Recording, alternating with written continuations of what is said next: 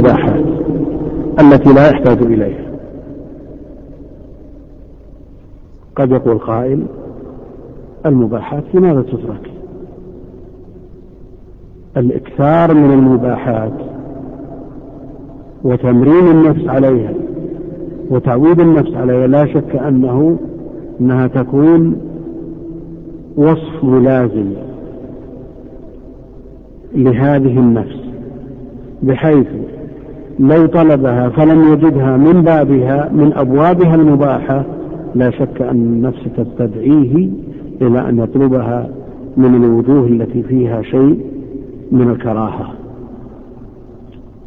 إذا لم يجد في الأمور في الأبواب التي فيها الكراهة وتساهل في أمور الشبهات ثم بعد ذلك قاده ذلك وجره إلى ارتكاب المحرمات ولهذا كان السلف يتركون كثير من المباحات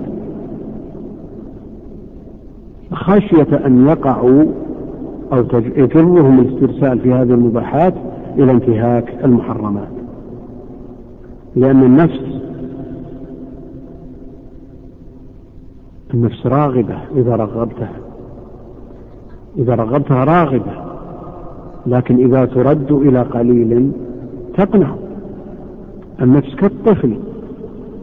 إن تهمله شب على حب الرضاع وإن تفطمه ينفطم.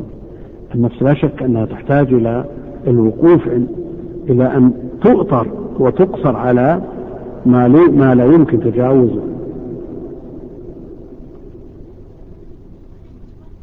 فإذا ترك المحرمات والمشتبهات والمكروهات وفضل المباحات التي لا يحتاج إليها فإن هذا كله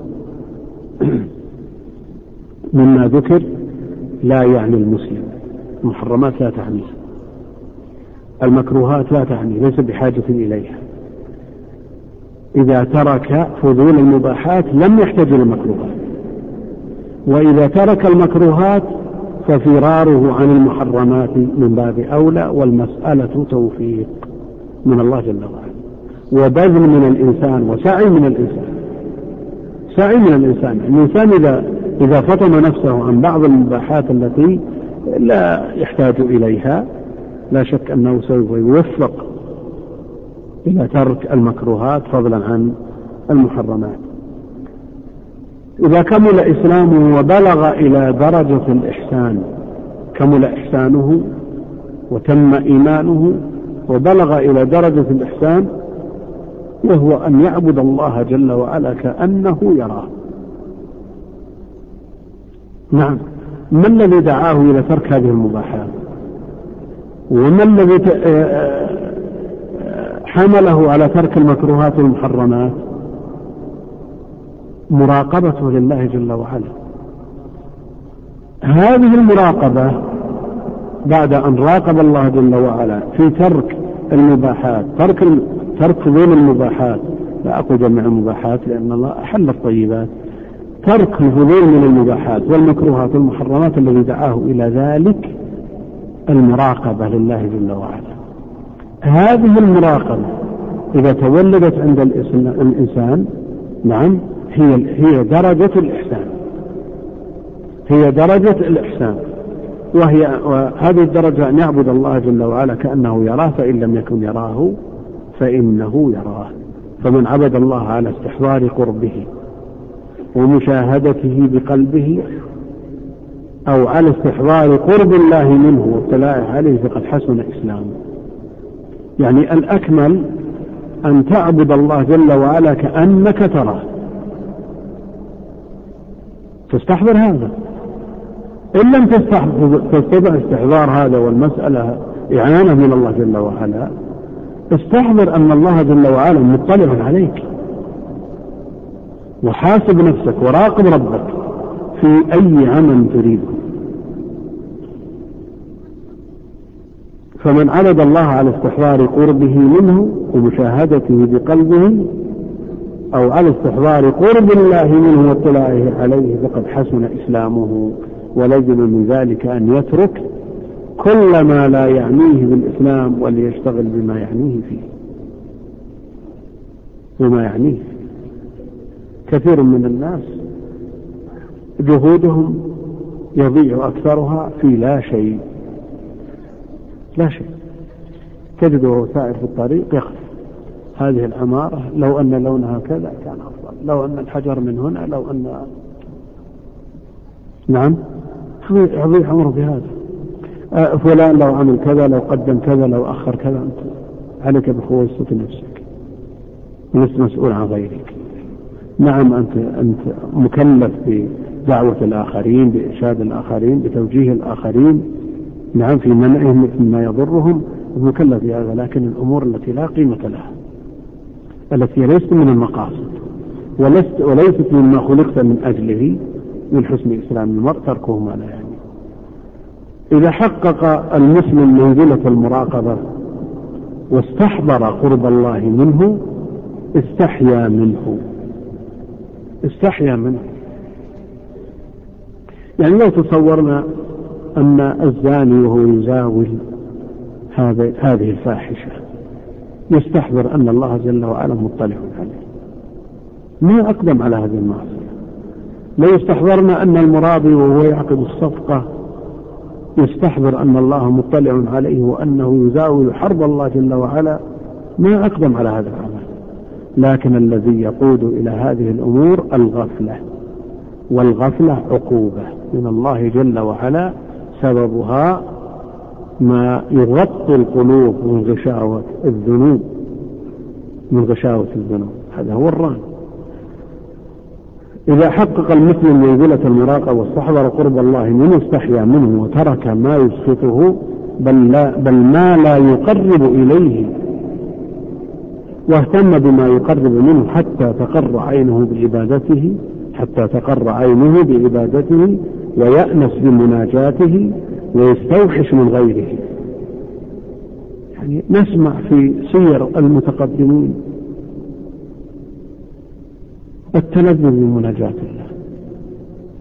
الوحشة من من من من مجالسة المخلوقين أظن هذا ضرب من الخيال لماذا؟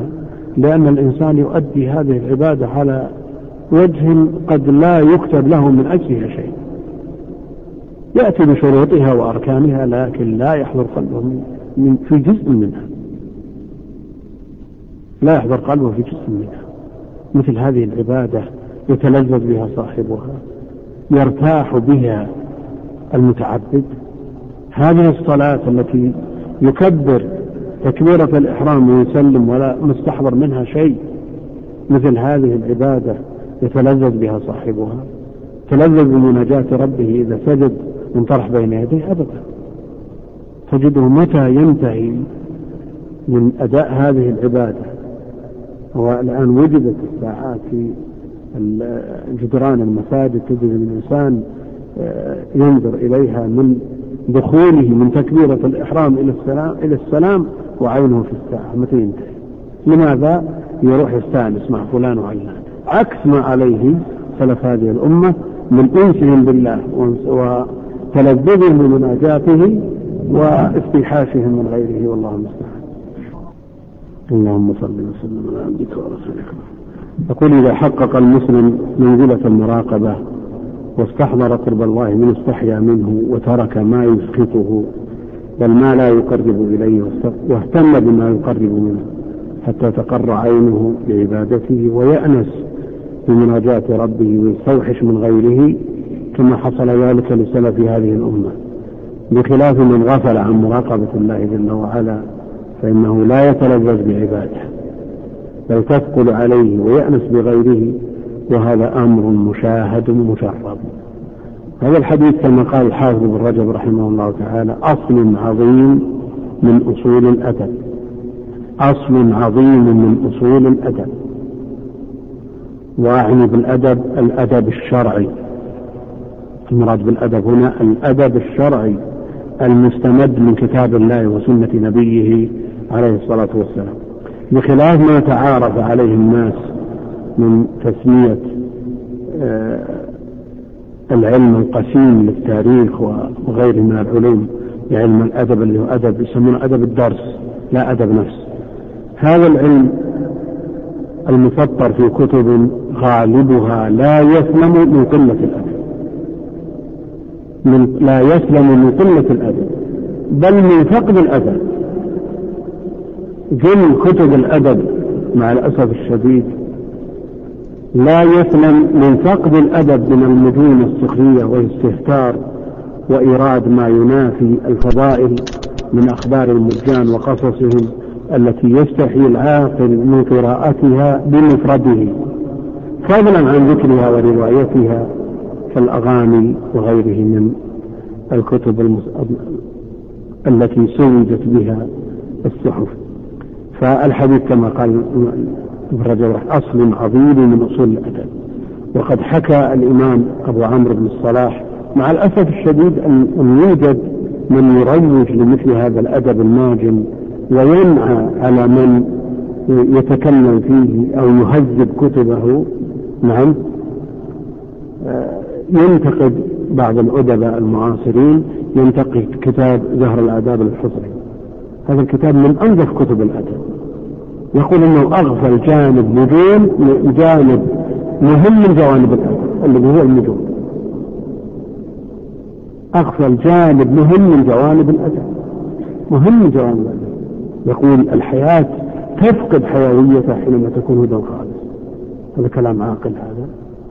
هذا كلام عاقل يتعامل مع نصوص الكتاب والسنة. هذا كلام أقل أحوال المسكرات الحياة تفقد حيويتها حينما تكون هدى خالص يقول أذهب إلى أبعد من ذلك فأقول أن بعض الغي رشد. هذا أدب هذا هذا سوء أدب. فالحديث أصل عظيم من أصول الأدب وقد حكى الإمام أبو عمرو بن الصلاح عن أبي محمد بن أبي زيد إمام المالكية القيرواني في زمانه أنه قال جماع آداب الخير وأذمته تتفرع من أربعة أحاديث. قول النبي صلى الله عليه وسلم من كان يؤمن بالله واليوم الآخر فليقل خيرا أو ليصمت. يعني من التزم هذا الأدب النبوي يكن خير أو يصمت. هذا يرتاح من أمور كثيرة. و يرتاح من أو يسد على نفسه باب عظيم من أبواب كسب السيئات. يقول خيرا ولكم. وقوله عليه الصلاة والسلام من حسن إسلام المرء تركه ما لا يعني. وقوله عليه الصلاة والسلام إذا اختصر الوصية لا تغضب. وقوله عليه الصلاة والسلام المؤمن يحب لأخيه ما يحب لنفسه. والحديث منطوقه يدل على مدح ترك ما لا يعني. منطوق الحديث يدل على مدح ترك ما لا يعني. مفهومه يدل على الحث على اشتغال الإنسان بما يعنيه يعني إذا مدح في ترك ما لا يعنيه فمفهومه مفهوم المخالف لهذا الخبر أنه يمدح بفعل ما يعنيه الحث على اشتغال الإنسان بما يعنيه من أمور الدين والدنيا. فالحديث بمنطوقه ومفهومه من جوامع الكلم التي تجمع خير الدنيا والآخرة. يقول الطوفي واعلم أن كل شيء فإما أن يعنى فإما أن يعني الإنسان أو لا يعنيه وعلى التقديرين إما أن يعني الإنسان أو لا يعنيه وعلى التقديرين فإما أن يفعله الإنسان أو يتركه. فهي أربعة أقسام يعني قسمة منطقية. تمامها أربعة أقسام ذكر منها اثنين. القسم الأول فعل ما يعني وترك ما لا يعني. وهذا وهما حسنان يعني فعل ما يعني وترك ما لا يعني هذان حسنان يقول الثاني مقابله ترك ما يعني وفعل ما لا يعني. وهما قبيحان ترك الثالث والرابع بالعلم بهما أنه يتزاوج. تكميل القسم الثالث فعل الأمرين. فعل ما يعني وما لا يعني. هذا حسن من وجه قبيح من وجه. الرابع ترك الأمرين. ترك ما يعني وما لا يعني. وهذا أيضا قبيح من وجه حسن من وجه. إذا عرفنا هذا فمما لا يعني فضول الكلام فضول الأكل فضول النوم فضول النظر. الفضول بعمومها لا تعني المسلم والخطرات الهواجس الأماني كلها لا تعني المسلم. التي تحول دون الإنسان وتحصيل ما ينفعه في معاشه ومعاده وهي من أعظم مداخل الشيطان إلى قلب العبد. فمن يخفق لترك ما لا يعني من الكلام. من المباح فضلا عن المحرم من الغيبة والنميمة وغيرها لا شك أن هذه علامة لإرادة الخير بالإنسان. ومن كلام السلف من علم أن كلامه من عمله قل كلامه في إلا فيما يعنيه إلا فيما ينفعه فليقل خيرا. وقال عمر بن عبد العزيز رحمه الله من عد كلامه من عمله قل كلامه إلا فيما يعنيه. قال ابن رجب رحمه الله تعالى وهو كما قال فإن كثيرا من الناس لا يعد كلامه من عمله فيجازف. فيجازف فيه ولا يتحرى. وقد خفي هذا على معاذ بن جبل رضي الله عنه حتى سأل النبي صلى الله عليه وسلم فقال أنا آخذ بما نتكلم به؟ فقال النبي عليه الصلاة والسلام ثكلتك أمك يا معاذ وهل يكب الناس على وجوههم أو قال على مناخرهم إلا حصائد ألسنتهم؟ احفظ لسانك أيها الإنسان لا يلزغنك إنه ثعبان ومع الأسف الشديد أن حال كثير من المسلمين اليوم بل يوجد في طلبة العلم مع الأسف الشديد من وظف نفسه للقيل والقال فيما لا يعني. يقول ابن رجب هذا يدل على أن كف اللسان وضبطه وحبسه هو أصل الخير كله. وأن من ملك لسانه وأن من ملك لسانه فقد ملك أمره وأحكمه وضبطه. وقال والمراد بحصائد الألسنة جزاء الكلام المحرم. وعقوباته فإن الإنسان يزرع يزرع في هذه الدنيا بأقواله وأعماله. يقول فإن الإنسان يزرع بقوله وعمله الحسنات والسيئات يعني فاختر لنفسك. يزرع بقوله وعمله الحسنات والسيئات ثم يحصد يوم القيامة ما زرع.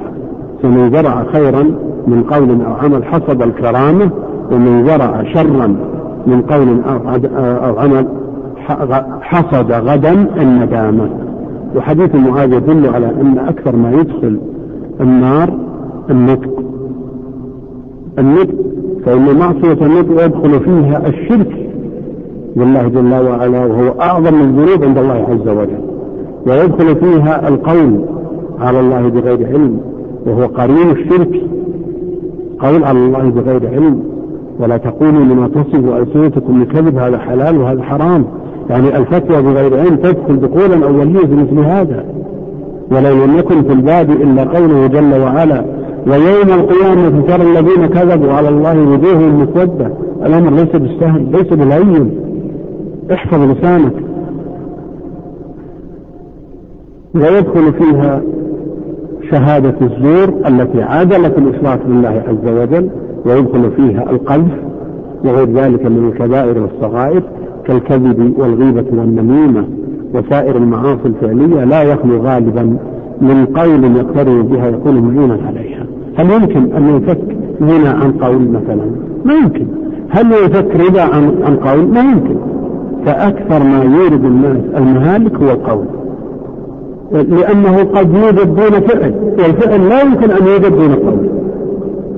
وفي حديث معاذ السابق آه، الذي سبق بعضه سأل سأل النبي عليه الصلاة والسلام عن عمل يدخله الجنة ويباعده فيه عن النار وأخبره النبي صلى الله عليه وسلم أنه سأله عن عظيم لكنه يسير على من افترى الله عليه فأخبره بشرائع الإسلام المدخلة الجنة. قال بعد ذلك ألا أخبرك بملاك ذلك كله؟ قلت بلى يا رسول الله. فأخذ بلسانه. أخذ بلسانه وقال كف عليك هذا. كف عليك هذا قلت يا نبي الله وإنا لمؤاخذين من يتكلم به الحديث فقال ثكلتك أمك يا معاذ ففي هذا بيان خطر اللسان وأنه هو الذي يوقع في المهالك وأن ملاك الخير في حفظه حتى لا يصدر منه إلا ما هو خير كما قال صلى الله عليه وسلم من يضمن لي ما بين لحييه ورجليه ما بين لحييه ورجليه أضمن له الجنة رواه البخاري وقال عليه الصلاة والسلام فيما تقدم ذكره من كان يؤمن بالله واليوم الآخر فليقل خيرا أو ليصمت. وثبت في الحديث الصحيح وإن الرجل لا يتكلم بالكلمة لا يلقي لها بالا يهوي بها في النار سبعين خريفا. وهذا الحديث الصحيح يعني ما أحد كلام. فالأمور خطيرة جدا. آه، فليحذر المسلم لا سيما طالب العلم من الوقيعة في الناس لا سيما في أهل العلم. أعراض المسلمين حفرة من حفر النار. أعراض المسلمين حفرة من حفر النار. عذاب القبر بسبب أمرين الاستيذاء من البول والمشي بالنهب بالنميم والنميم قول من حصائد المسامع فليحذر طالب العلم من الوقيعة في الناس لا سيما أهل العلم. والملاحظ أن من يعتني بذلك ويتصدى له أنه في الغالب يحرم بركة العلم والعمل عقوبة من الله جل وعلا. ويسين له الشيطان أنه على ثغر شرح وتعديل والكلام في فلان وعلان هذا يا أخي. أهل العلم إنما جوزوا الكلام في الرواة من الجرح والتعديل للأثر المترتب على ذلك. بل أوجبوه. لماذا؟ لأنه لا يمكن معرفة الصحيح من الضعيف من سنة النبي عليه الصلاة والسلام إلا بهذا. لكن جرحت فلان أو علان من أناس لا دخل له من قديم ولا جديد في رواية. أنت الآن عرضت نفسك. فاحفظ لسانك يا أخي وأما فضول الأكل فلا شك أن الإنسان إذا أكثر الأكل ثقل بدنه وعاقه ذلك عن تحصيل الفضائل.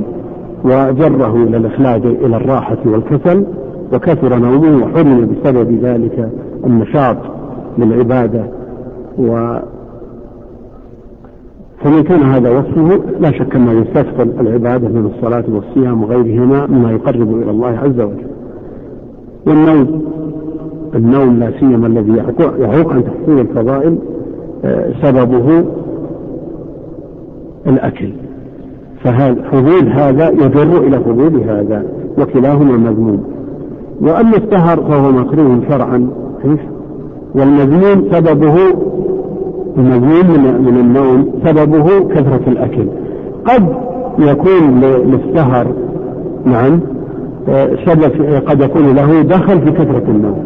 لأن الإنسان إذا سهر في الليل وطال الكلام وأمضى ليله بدون فائدة فإنه لا شك أنه يعاقب بأن ينام اليوم التالي ولا يفيد منه. والسهر كما معروف مكروه شرعا فكان عليه الصلاة والسلام يكره الحديث بعد صلاة العشاء. والمذموم من النوم هو القدر الزائد على ما يحفظ الصحة ويعين على الطاعة. والكلام في هذا يطول جدا أما فضول النظر أيضا لا شك أنه يقود إلى ما لا تحمد العقبة لا سيما النظر إلى المحرمات. وقد كان الناس منهم المبتلى بالنظر إلى النساء. والنساء خروجهن قليل والمبتلى بهذا قليل. لكن الآن بعد انتشار هذه الآلات ودخولها في أعماق البيوت هذه ابتلي بها كثير من المسلمين مع الأسف الشديد. بل يوجد من كبار السن من ابتلي بمشاهدة هؤلاء النسوة. العاريات المومسات الإنسان يستثقل ويستفجر دعوة أم دريج عليه ويقع فيها بكل ليلة. لا يميت حتى يرى وجوه المومسات تجد هذا ليل نهار ينظر في وجوه المومسات الأمر ليس بالسهل وقد عوقب كثير من المسلمين بالتخلف عن الصلوات بسببها. تجد من قناة إلى قناة إلى يخرج وقت الصلاة. كبار سن عمار مساجد في السبعين والستين والسبعين كانوا عمار مساجد ابتلوا بالسهر مع هذه القنوات ومع ذلك الآن يتركون صلاة الفجر مع الجماعة. هذه عقوبات. هذه الإنسان خطر أن يفتن في آخر لحظة إذا ابتلي بمثل هذه الأمور. وأما الخطرات والهواجس والأماني التي تعوق عن ذكر الله عز وجل بحيث ينشغل الإنسان بها عن ذكر الله عز وجل والتفكر في عظمته وبديع صنعه فأمر خطير جدا. وكذلك الأماني التي تعوق عن الاستعداد ليوم المعاد كما جاء في الحديث الصحيح شب ابن آدم ويشب معه خصلتان أو منه خصلتان حب الدنيا وطول الأمل فمن أطال الأمل لا شك أنه يسوف في العمل. فإذا جاءه أمر الله بغتة ندم ولا تساعة من ذا فحري بالمسلم. لا سيما طالب العلم أن يشمر في طلب ما يرضي الله عز وجل ويقرب إليه ويترك ما لا يحتاج إليه من هذه الأمور. والله أعلم. وصلى الله وسلم وبارك على عبده ورسوله نبينا محمد وعلى آله وصحبه أجمعين.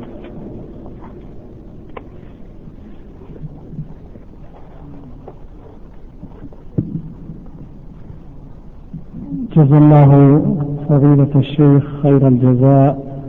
على هذا الكلام العلمي المؤصل ونسأل الله سبحانه وتعالى أن يجعل ذلك في ميزان حسناته وأن يجعله سببا في رفعة درجاته وحق سيئاته وأن يجعله مباركا أينما كان وأن يجعل هذا الكلام آه، في ميزان حسنات الجميع وأن يجعلنا وإياكم ممن يستمعون القول فيستفيدون منه.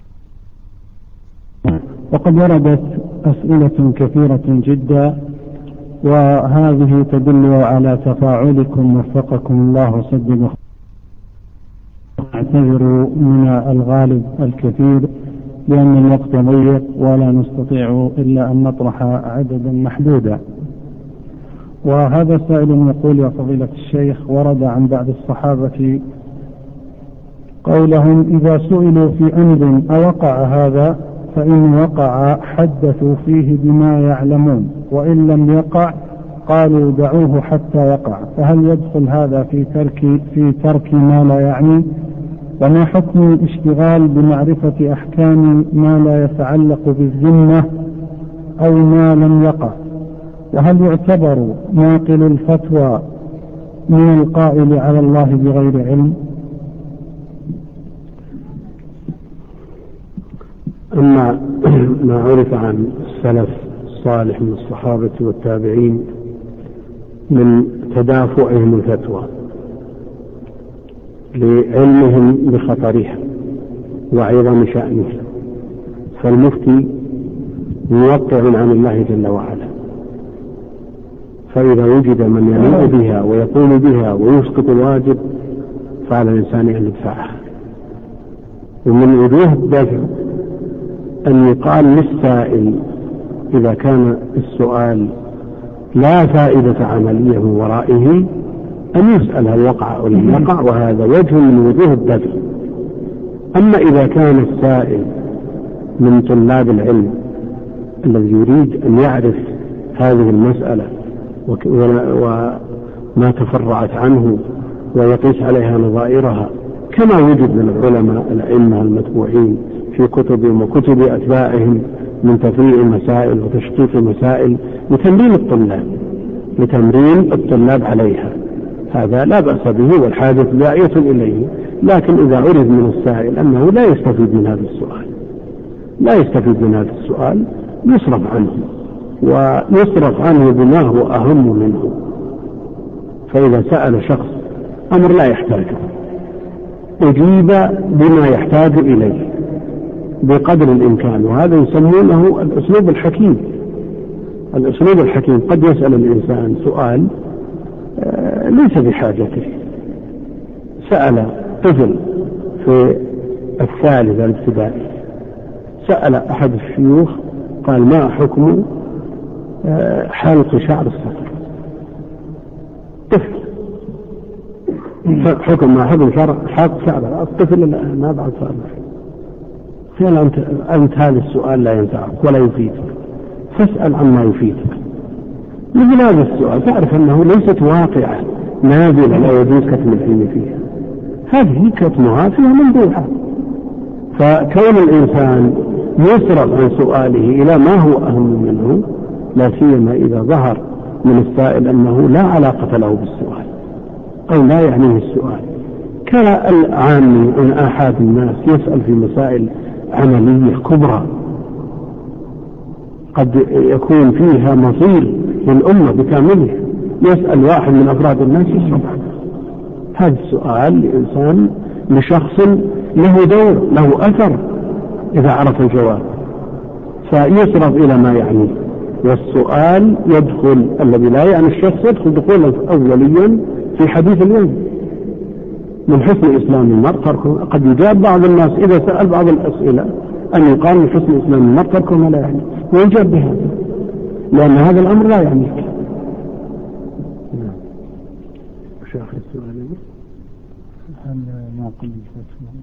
أما ناقل الفتوى إذا كان المفتي الأول ممن تبرأ الذمة بقوله فناقل الفتوى مأجور. مأجور مشيع للخير. أما إذا كانت الفتوى ممن لا تبرأ الذمة به أو مما هو من آه، زلات العلماء فهذا لا شك أنه إشاعة لمثل هذه الزلات ولا يجوز نعم. أثابكم الله. وهذا سائل يقول كثير من الشباب الذين يشتغلون يشتغلون بطلب العلم ضعفت همتهم وخفت عزيمته عزيمتهم بسبب الظروف الراهنة. والمصائب الحالة على المسلمين وصرنا نسمع عبارات منها قول بعضهم إلى متى تقرؤون هذه الكتب القديمة؟ وإخوانكم يقتلون في كل مكان. إلى آخر مثل هذه الأقوال فما توجيهكم حفظكم الله. هذا الأسلوب أسلوب تخويف. لأن الإنسان الذي يقول مثل هذا الكلام لم يسعى إلى حل ينفع الأمة ويخرجها من مأزقها أبدا. هو يردد هذا الكلام ليخذل من شمر لطلب العلم وليس بيده حل آخر. ولا أنفع للأمة بكاملها من الرجوع إلى دين الله جل وعلا وإلى كتابه إلى دستورها العظيم. هو الكتاب الذي من قام يقرأه كأنما خاطب الرحمن بالكلمة فيه الخروج من جميع الفتن مخرج من جميع الفتن فإذا تركنا كتاب الله جل وعلا وتعلقنا بتحليلات صحف وأخبار إذاعات وقنوات ماذا ماذا نجني؟ ماذا نجني من, من, من ضياع الوقت في هذه الأمور التي نظن أننا على ثغر ونتابع الأخبار وما لا نقدم ولا نؤخر لكن على طالب العلم أن أن يعنى بما هو بصدده من طلب العلم وتحصيله وإصلاح نفسه وإصلاح من تحت يده من يستطيع إصلاحه. هذا هو الواجب في مثل هذه الظروف والالتفات إلى أهل العلم والالتفات حولهم والاقتداء بالنبي عليه الصلاة والسلام وبسلف هذه الأمة. نعم. أثابكم الله. كثيرة الأسئلة التي صدرت بمحبتك في الله يا فضيلة الشيخ. حبكم الله وهذا سائل يقول ما رأيك بمن يستشهد بهذا الحديث على ترك الأمر بالمعروف والنهي عن المنكر؟ الأمر بالمعروف والنهي عن المنكر الذي جاء الأمر به والتأكيد عليه حتى عده جمع من أهل العلم ركن من أركان الإسلام. من رأى منكم منكرا فليغيره. هل نستطيع أن نقول هذا لا يعنينا؟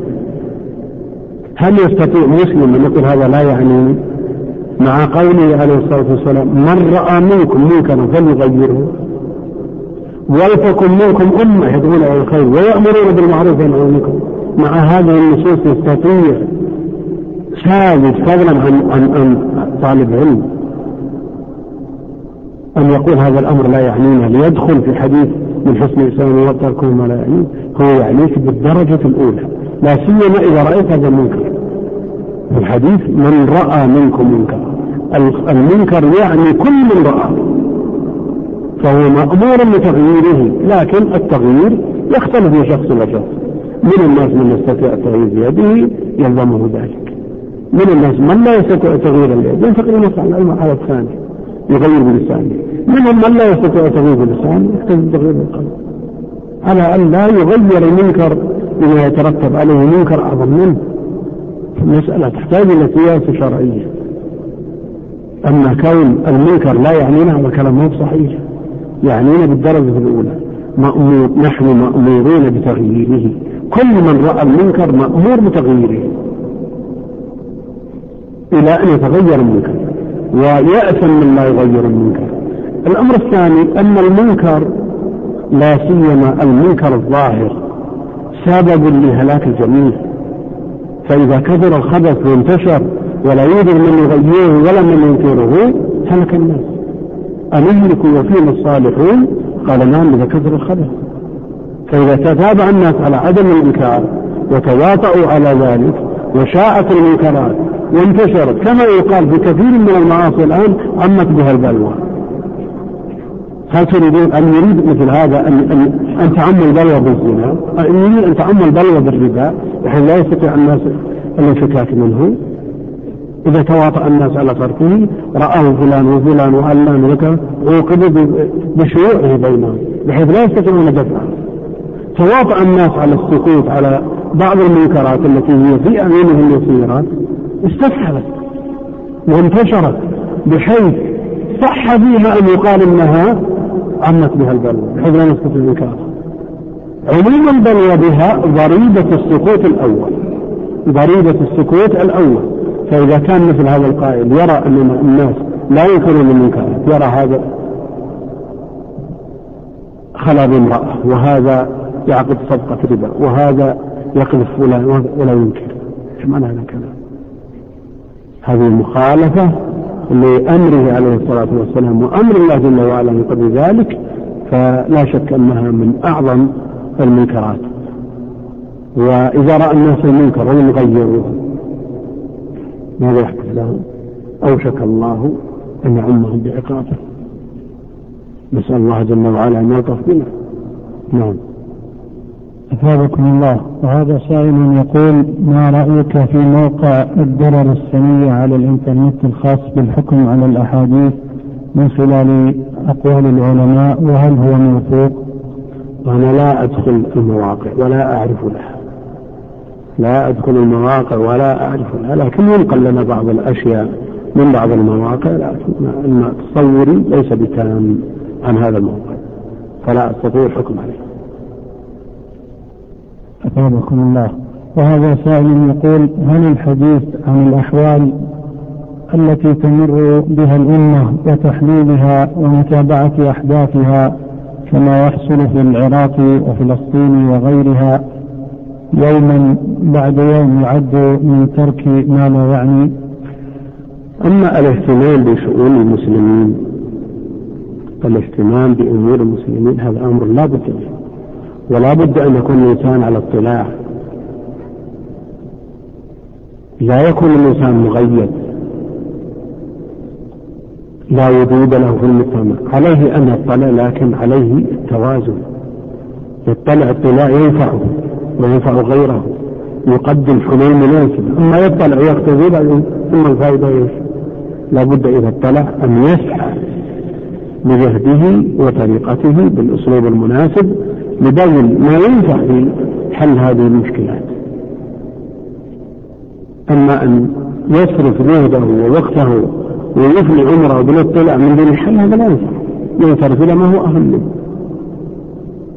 فعلى الإنسان أن لا يكون غفل لا يعرف ما يدور في في أمته وحوله وعليه أيضا أن لا يصرف جهده إلى مثل هذه الأمور التي نفعها إن وجد لا سيما من آحاد الناس الذين لا يقدمون ولا يؤخرون. نفعها أقل من الاصراف بالكلية إلى تعلم العلم الشرعي والعمل به. نعم. أثابكم الله. وهذا هو السؤال الأخير.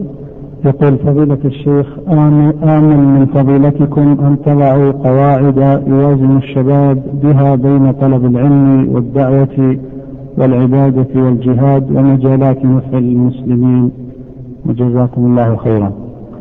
أما بالنسبة للتوازن فالعبادة الخاصة عليه أن يعنى بما أوجب الله عليه وما يسدد به ويرقع به خروم هذه العبادات من نوافلها المطلوبة لتكميلها.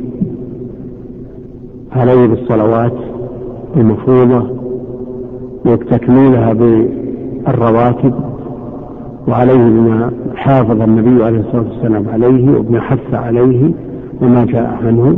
عليه بالصيام والإكثار من نوافل الصيام من الأيام التي جاء الحث على صيامها.